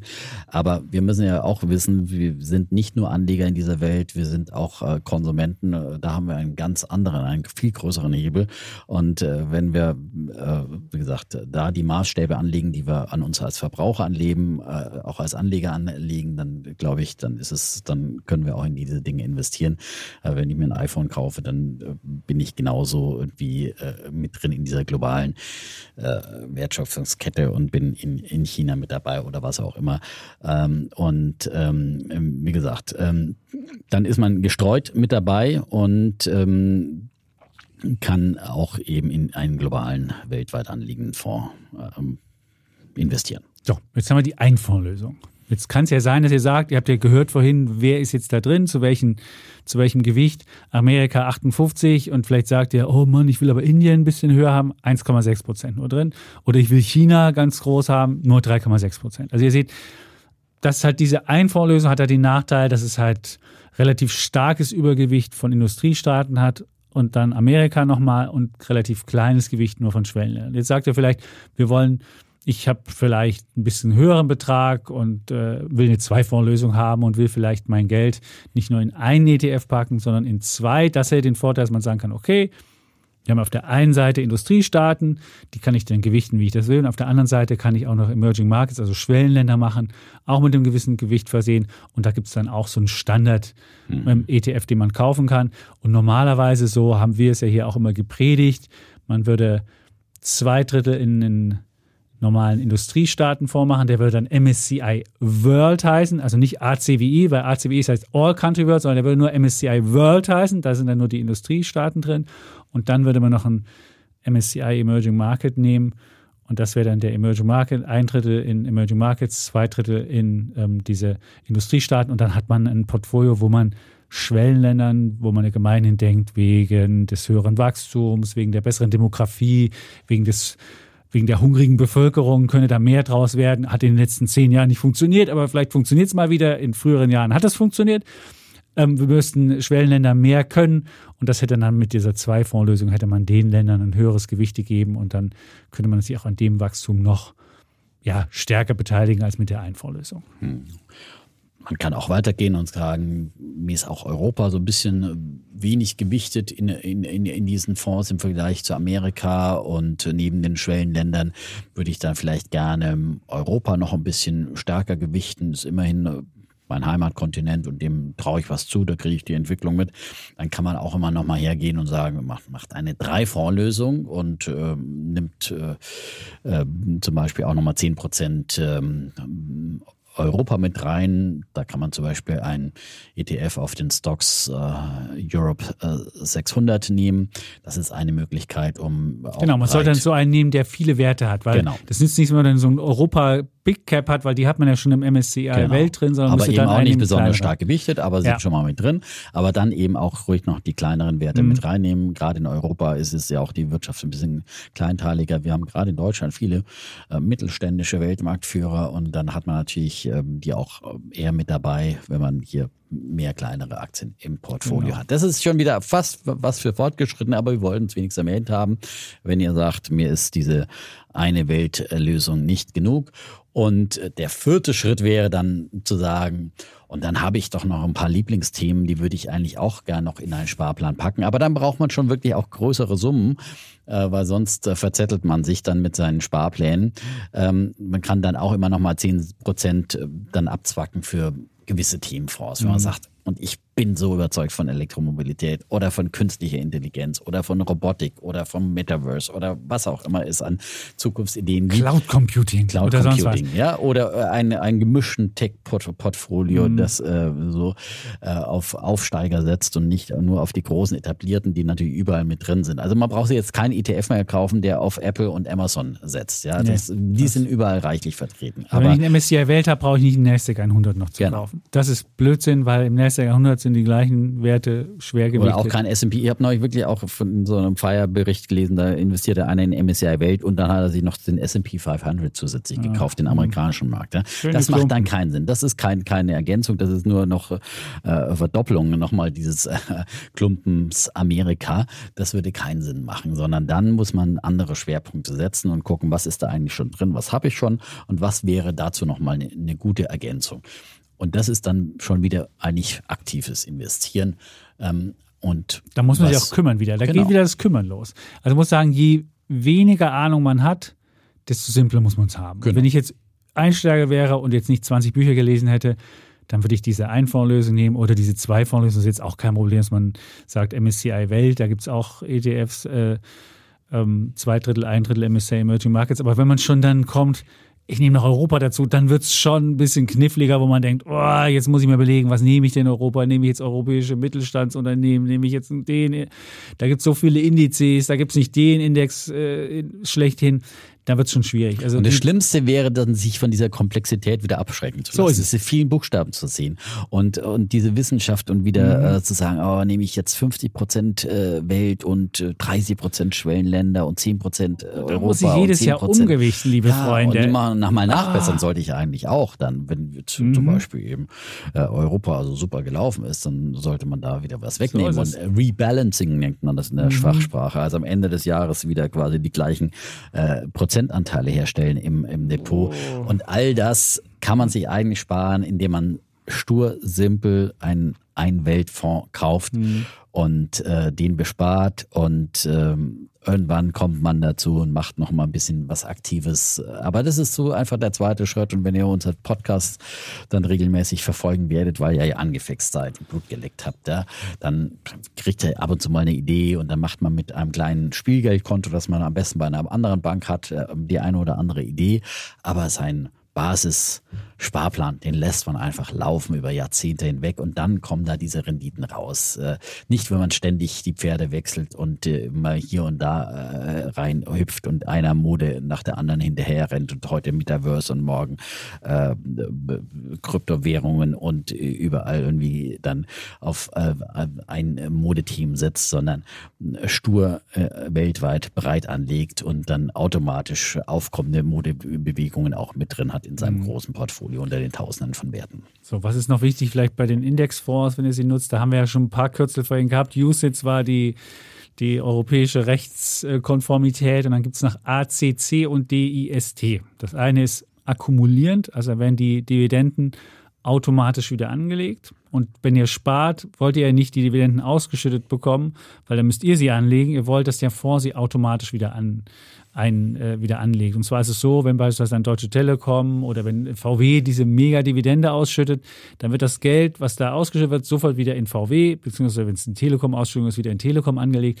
Und dann macht das, wird das auf Fondsebene gemacht und dann müsst ihr das nicht machen. So, deswegen nimmt man meistens akkumulieren, wenn man natürlich sagt, ich will auch mal, mal ein paar Ausschüttungen haben, aber das ist für einen Sparprozess eigentlich, ähm, man sollte es besser akkumulierend machen und ähm, vielleicht im Alter dann mal äh, was nehmen, was auch ausschüttet. Aber auch da könnt ihr euch immer wieder um, umentscheiden. Das, auch das ist das Schöne, wenn ihr sagt, ich habe jetzt dummerweise mir ein Ausschütten vorgemacht, merke, ich brauche die Ausschüttung gar nicht, dann könnt ihr einfach das Ding switchen in den anderen. Also ihr müsst euch nicht festlegen, aber ich würde, wenn ich jetzt spare, dann würde ich mir immer einen nehmen, der ACC drin hat, also einer, der die Dividenden wieder anlegt. Und ähm, Weil es einfach einfacher ist. Auch Ja. in dem Fall wieder, weil man sich auch wieder nicht drum kümmern muss, um die Oft bleiben dann da irgendwie 3,50 Euro dann, äh, dann liegen. Dann äh, sagt man, ah, dafür jetzt wieder extra. Also ich muss die wieder anfassen schon mal. Das ist schon wieder kompliziert. Und dann macht man es wieder nicht. Und schon ähm, hat man nicht den vollen Kostenvorteil, weil man dieses Geld, das ausgeschüttet wurde, nicht wieder anlegt. Und dafür keinen Zinseszins kassiert. Also deswegen die einfache Methode akkumulierend. Akkumulieren, genau. Dann hat man das, also das muss man noch drauf achten. Dann gibt es noch eine Replikationsmethode teilweise, aber das ist ganz selten. Es gab, früher war es mal, also es gab physisch replizieren, das heißt, der, die Fondsgesellschaft nimmt alle Aktien, die da in dem Index drin sind, physisch, kauft diese Aktien halt. So, das ist physisch und dann gibt es Swap-basiert, das war dann mit Terminen. Marktgeschäften, wo man sich untereinander Performances versprochen hat und dann gab es wieder ein Konterparty-Risiko. Die wenigsten machen das. Also wenn man einen, wenn man einen, einen, einen Weltfonds nimmt, die wir genannt haben, dann gibt es noch einen einzigen, der swap-basiert ist, der noch größer ist, aber alle anderen machen physisch replizierend. Ich würde immer im Zweifelsfall, das ist keep it simple, physisch replizierend. Da sehe ich auch bei dem Fonds, das Schöne ist, beim ETF sehe ich immer sofort, was für Titel da drin sind. Bei Swap basierend sehe ich es nicht, weil da ja irgendwelche Terminmarkt-freakigen Sachen drin sind. Und deshalb äh, auch das wäre dann noch eine Idee, wie man wie es abbildet. Und deswegen ist es auch nochmal ein ganz kleines Stückchen sicherer, weil man da wirklich dann physisch die einzelnen Aktien Ja. in dem Topf hat und bei ja, Swap-basierten synthetischen, synthetischen anderer Begriff dafür, äh, statt physisch dann eben synthetisch abgebildet, weiß man nicht so ganz genau, was man drin hat und ob das dann wirklich einem ganz großen Finanzcrash äh, standhalten würde. Da verspricht zwar die Fondsindustrie immer, ja, das ist alles kein Problem, aber ich hätte es auch lieber in dem Fall physisch und da weiß man, es geht allerdings Genau. nicht in allen Märkten, muss man sagen, und dann bei manchen Schwellenländermärkten, Frontier Markets und so weiter, Mhm. sind Spezialitäten, da werden dann Teile eben auch äh, äh, dann ähm, replizieren, äh, nicht replizieren, sondern synthetisch abgebildet oder swap-basiert. Äh, das kann man dann für einen kleinen Teil eines ETFs dann auch akzeptieren, aber Genau, aber der nicht für das Hauptteil. du müsst immer wissen, so ein Prozess geht ja 40, 50 Jahre. Und ihr müsst immer denken, all das, was ich da habe, muss 40, 50 Jahre halten. Also klar, wenn jetzt der Broker pleite geht, wisst ihr, es gehört euch, kein Problem. Aber trotzdem möchte man ja möglichst 40, 50 Jahre mit diesem, mit dieser Geschichte leben. Und da muss man halt wirklich sicher sein und muss auch, auch, auch langfristig denken und deswegen muss man es so einfach wie möglich machen. Und ähm, ja, deswegen physisch. Ja. Jetzt haben wir eigentlich alles zusammen. Wir Eigentlich haben wir alles zusammen. Also wir haben einen Vorsatz, den Vorsatz, wir- den ihr nochmal äh, kundtut, damit das Genau, jeder den sehen kann, damit es auch Shaming ja. gibt. Wir haben euer Kassenbuch. äh, Also Ja. wenn ihr sagt, ich, ich weiß nicht, wo ihr das Geld hernehmen sollt, dann nochmal kritischen Kassensturz Mhm. machen. 10% sollten unten rauskommen. Und dann hast du jetzt einen Betrag X, ne? Und dann bist du vielleicht schon bei mindestens 100 Euro, aber du kannst auch mit 50 Euro oder mit einem Euro anfangen. Genau. Du fängst einfach an. Musst auch noch nicht mal vorher einen Kassensturz machen. Nein. Du kannst auch vorher einfach anfangen, ja? Stimmt. Das ist noch besser. Du fängst jetzt einfach an, Damit es schon mal losgeht. damit schon mal losgeht. Damit und dann mal, guckst du, wie viel du machen Genau. kannst. Und dann fängst du mit einem Euro schon mal an. Na gut, bei einem Euro bist du auf bestimmte Broker nur. Da bist dann du darfst okay. du nur, dann hast du nur bestimmte Broker, das Ja, wollen wir jetzt nicht sagen, welche, deinem- weil es genau, das wollen wir jetzt nicht sagen, weil das Genau. ändert sich, ja. Aber du fängst mit dem Ich würde sagen 10 Euro. Ich würde Genau. sagen 10 ist Euro, auch besser. das geht. Also ein Euro ist wirklich. ist, genau. äh, Mit 10 Euro, das machen ist wirklich die wirklich- meisten ja, schon. genau. So, es gibt ein paar, die nur mit 25 10 machen, Euro aber kommt 10. schon ein bisschen was zusammen, ja. Also dann am Ende des Jahres so, äh, wo du auch ein bisschen Rendite siehst dann so. Äh, Dann- du fängst einfach an, ja. Dann Und- Broker suchen, wir haben es schon gesagt, oder ihr habt einen und könnt das da auch machen. Guckt, wo gibt es da kostenlose ähm, Sparpläne. Das ist wichtig, dass es möglichst kostenlos ist, dass ihr nicht schon mit einem Kostennachteil startet.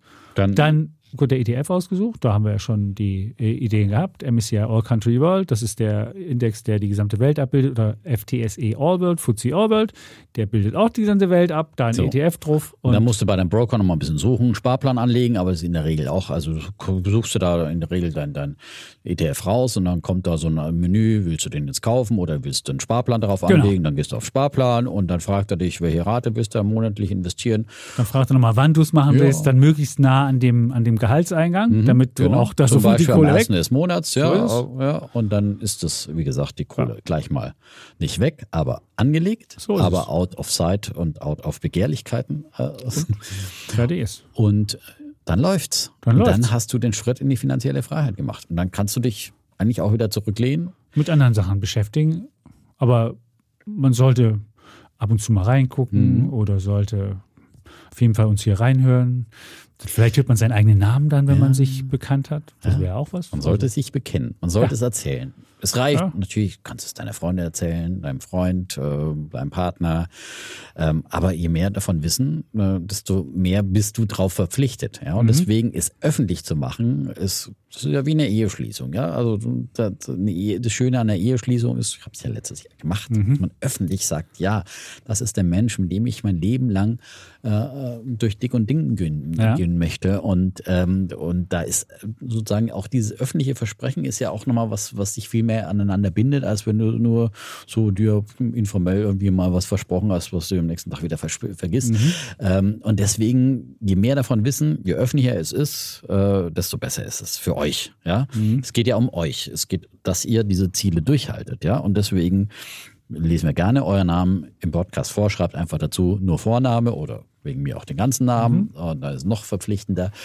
Und ähm, Das ist dann wie die, wie die öffentliche, wie das, wie das Aufgebot bestellen. Genau, So genau. ist es, der genau. Aushang, ja. ja. Der Aushang, der, der genau. Aushang, ja. Der Und dann werdet ihr, ja, ich werde mal staunen, wer euch dann alles fragt. Ja, Ja. hallo, ihr habt gehört, du bist jetzt auch im Dudes-Club der Ja. finanziellen Freiheit. So ja. es. Du willst nicht mehr Knecht sein, sondern du willst selbstbestimmt dein Leben führen. Und das ist so ein erster Schritt in Richtung Selbstbestimmung. Und das ist nicht sofort der ganz große Betrag, Mhm. der euch frei macht. Aber äh, ihr werdet merken, es verändert euer ganzes Denken und, äh, und dann kommt ja auch der Ansporn und sagt, okay, kann ich vielleicht auch ein bisschen mehr Geld verdienen, dann kann Mhm. ich wieder ein bisschen mehr auch nochmal hier äh, ansparen, kann meinen finanziellen Zielen näher kommen. Ihr werdet euren eigenen Wert nochmal neu taxieren, weil ihr ja wisst, je mehr ich äh, oben reinbekomme, desto mehr kann ich auch sparen. Und wir haben ja eine hervorragende Zeit jetzt ja. äh, in der Arbeiterlosigkeit, um ja. Gehälter neu zu verhandeln, um den Job auch mal zu wechseln, wenn man nicht zufrieden ist mit dem, was man verdient. Und gerade wenn ihr junge Leute seid, aufstrebend, wie ihr das seid, ja, in der Dudes-Gemeinde, ja. dann steht ja. euch wirklich die Welt offen und ähm, dann äh, steht dem Schritt eben mehr und mehr in die finanzielle Freiheit zu kommen. Ja, nichts mehr im Wege. Und beim Aufgebot bestellen muss man noch 100 Euro bezahlen, hier muss man nichts bezahlen. Hier muss man nichts bezahlen. Ja, also den wirklich, Podcast also, ist umsonst. Den Podcast also, ist umsonst. Wir sind für euch da. Ja. ja. Und bisschen Zeit habt ihr jetzt investiert. Aber gut, die war, glaube ich, ganz gut investiert. Und manche fragen dann auch immer, ja, ist es jetzt wirklich die richtige Zeit, um anzufangen? Und äh, ja. ist es noch ein Krieg in Europa? Und vielleicht irgendwann, wenn ihr diesen Podcast hört, hoffentlich keiner mehr. Ähm, aber ist es Immer die beste Zeit. Es ist immer die beste Zeit. Es ist insofern nie die richtige Zeit, ja, weil immer irgendwie sich die Welt verändert und es gibt äh, immer grad, Bedürfnisse, die auch dringender sind, aber ja, trotzdem solltet ihr es machen. Ja, und, und, und Börsen eben auch mal runtergehen können, aber man weiß es nicht. Und deswegen ist rein wissenschaftlich immer der richtige Zeitpunkt, um gerade jetzt zu investieren auf lange Sicht. Ja. ja. das sagt immer die Wissenschaft. Und selbst wenn wir das im letzten Jahr gemacht hätten und ja, äh, da kam vieles an, was nicht vorhergesehen war, eben dieser Krieg, die Inflation und so weiter und so fort. Und es werden noch viel schlimme Ereignisse kommen. Aber auf lange Sicht betrachtet werden all diese, diese Ereignisse, die uns momentan so mitnehmen und äh, äh, ja, wirtschaftlich auch beeinträchtigen, die die Börse durchgeschüttelt haben, immer nur ein kleiner Zacken sein in einem ganz langfristigen Aufwärtstrend an den Börsen. Das war sich langfristig langfristige genau. Entwicklungen an den Börsen ansieht ja. und langfristige Charts und jetzt guckt mal, wo war da die Kuba-Krise, wo wir mal vom Atomkrieg standen, auch das ist auch wieder nur ein kleiner Zacken mhm. und äh, die weltweite Finanzkrise, ja, auch ein, ein großer Zacken und äh, die Euro-Krise und Griechenland vor dem äh, vor der Pleite und auch immer nur ein kleiner Zacken, aber immer wieder immer wieder steigt die Börse und das ist äh, das ist quasi fast eine Verheißung. Ähm, Verheißung. Und, ja, eine, eine Verheißung das ja. Evangelium der Börse. Ja, ja und äh, man ist eben mit dabei und eben weil es ein dynamischer Prozess ist, eben weil eben Verlierer aussortiert werden in diesem dynamischen Prozess, in dieser weltweiten Champions League, in die ihr mit dem ETF investiert seid und äh, die Gewinner aufsteigen, die Gewinner, die das morgen bestimmen, die auch disruptiv sind, die neue Technologien Einsatz bringen und alte Technologien verändern. Und wer weiß es schon heute, was die neuen sind, aber man ist einfach automatisch automatisiert mit dabei, wenn man in einen weltweiten ETF anlegt. Genau, und das ist wichtig, weil ihr mehrere Jahrzehnte das machen wollt und keiner weiß, was in den nächsten Jahrzehnten passieren wird. Also insofern. Und insofern ist natürlich der Zeitpunkt jetzt, weil ja. die Börsen letztes Jahr im Jahr 2022 äh, vom Zeitpunkt der Aufnahme gesprochen auch mächtig eingebrochen sind, ein noch viel besserer Zeitpunkt, weil ihr jetzt natürlich günstiger beginnen könnt, in diese mhm. finanzielle Freiheit einzusteigen. Und eins muss man vielleicht noch erklären, das ist der sogenannte Cost-Average-Effekt. Ihr könnt euch ja eigentlich freuen, wenn die Börse erstmal schwächelt, wie im letzten Jahr. Wenn ihr Einsteiger seid, in, zum Zeitpunkt der Neuanlage spielt das ja euch in die Karten. Ja, Wenn wir in den Supermarkt gehen, ja, freuen wir uns jedes Mal, wenn da steht minus 20 Prozent, minus 30 Prozent Sale, Sonderangebote, da freuen wir uns und wir Schnäppchenjäger schlagen zu. Aber an der Börse, da guckt man immer, oh, die Börse fällt und kann ich jetzt Aktien kaufen? Kaufen. Ja, gerade dann macht es doch doppelt Spaß. Da freue ich mich doch ah, eigentlich, wenn die Börse aber, fällt. Jetzt weil so mein Sparplan jetzt noch mehr, weil ich ja immer, das Schöne ist ja, du kaufst ja immer zum Beispiel für 100 Euro ähm, Aktien und wenn die Börse jetzt um 50 Prozent theoretisch gefallen ist, kriegst du für diese 100 Euro doppelt so viele Aktien. Ja? ja. ja? Und dann freust du dich und machst ein Schnäppchen und dann irgendwann Dietmar, steigen ich will. diese. Ja, ich will. Ich will. Ich ja, will. Wer es immer noch nicht ja. kapiert hat, sag's doch endlich. Ja, ja ich will. Ich will. Ich will ja, ich, ja. Also wunderbar. Und deswegen, dieser Cost-Average-Effekt macht's eben noch mal günstiger, weil du eben äh, auf lange Sicht einen niedrigeren Durchschnitts, einen besseren äh, Durchschnittseinstiegspreis hast, weil du eben einen Durchschnittspreis. Ob der jetzt niedriger ist, wissen wir nicht, aber du kriegst einen Durchschnittspreis und musst dich nicht kümmern, ob es mal teuer oder billig ist. Du kriegst einen Durchschnittspreis. Ob der jetzt langfristig immer billiger ist, wenn du zum Tief einsteigst und deine ganze naja, Kohle aber hättest, weil du ja du zum tiefer. Tief, nein, nein, weil du ja zum Tief kaufst du ja immer automatisch mehr als ja, zu einem Hoch. Das stimmt, aber es ist, ja, je nachdem, wie viel du schon angelegt hast. Aber da, da, da gibt es ja viele Menschen, die dann sagen würden, nee, es ist nicht der tiefere Kurs. Ihr kriegt es zum Durchschnittskurs und der Durchschnittskurs ist wunderbar und das ist alles gut. Werbung obwohl ich weiß, worauf du hinaus bist. Auf Sex, oder? Sagen wir, man hätte besoffen Sex in der Öffentlichkeit. Was wird da aufgerufen? Das 17. Bundesland. Der Mallorca-Podcast mit Ingo Wohlfeil und Stefan Netzeband. Wie fühlt sich der Ballermann an in der neuen Saison? Was kosten aktuell Flüge und Hotels? Welche Promis sind auf der Insel und welche Stars in Bierkönig oder Megapark? Mit Das 17. Bundesland bist du immer auf dem Laufenden. Jeden Donnerstag, wo es gute Podcasts gibt. Werbung Ende. Wie Prima. einfach günstig tanken. Ja. Immer, wenn man immer für 100 Euro tankt, dann kriegt man automatisch eben mehr Liter. Ganz genau. so. Ach, so, So. jetzt kann glaube ich nicht mehr kommen. Wir haben uns jetzt äh, den, die Ich Freiheit weiß eigentlich nicht geschworen. mehr, was, was jetzt noch dagegen spricht. Wenn jetzt noch einer sagt, äh, nö, also hm, kann man ihnen auch nicht helfen. Ja? Also das Ja. ist immer eine freie Entscheidung. Und äh, ja, aber es ist wirklich ein großer Ritt, Schritt. Und es geht auch nicht hier irgendwie, dass wir hier. Geld glorifizieren oder hier den Turbokapitalismus das Wort reden, sondern sondern es geht wirklich einfach um eine gewisse.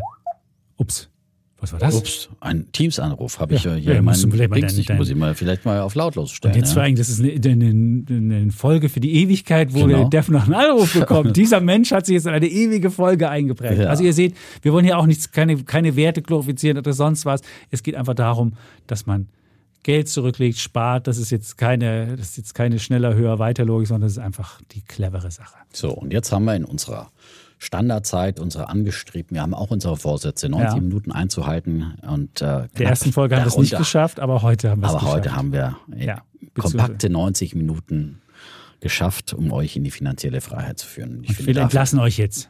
Wir entlassen euch. Ja? In die finanzielle Freiheit Und entlassen bitte wir. empfehlt diese Folge weiter und äh, schreibt uns äh, am besten mit einem ja, Screenshot, wie ihr euch zur finanziellen Freiheit bekennt. Ja, gerne mit äh, unserem Podcast abfotografiert und schickt uns das an wirtschaftspodcast.welt.de. Wir freuen uns auf euch und wir freuen uns, euch begleiten zu dürfen. So es. 244 weitere Folgen. Und sagt, was Viele, ihr vielleicht noch ver vermisst habt. Also falls ihr jetzt noch was vermisst habt oder sagt, die, den Argument, das Argument habe ich nicht verstanden, sonst was, dann äh, könnt ihr uns auch schreiben. Also alles mitteilen. Und das die Spezialfragen klären wir ja dann auch wieder in den, So in es. allen anderen Folgen. Ne? Äh, Das Genau. war jetzt heute mal wieder ein äh, Und die Liste mit ETFs ja? Und wir freuen uns über viele, So viele es. neue Hörerinnen und Hörer und äh, bleibt uns dann gerne treu. Empfiehlt uns weiter, empfiehlt uns euren Freunden. Heute aber sagen wir erstmal Tschüss. Und ciao. Wir bleiben Bulle, Und Bär. Defner. Und Chapitz.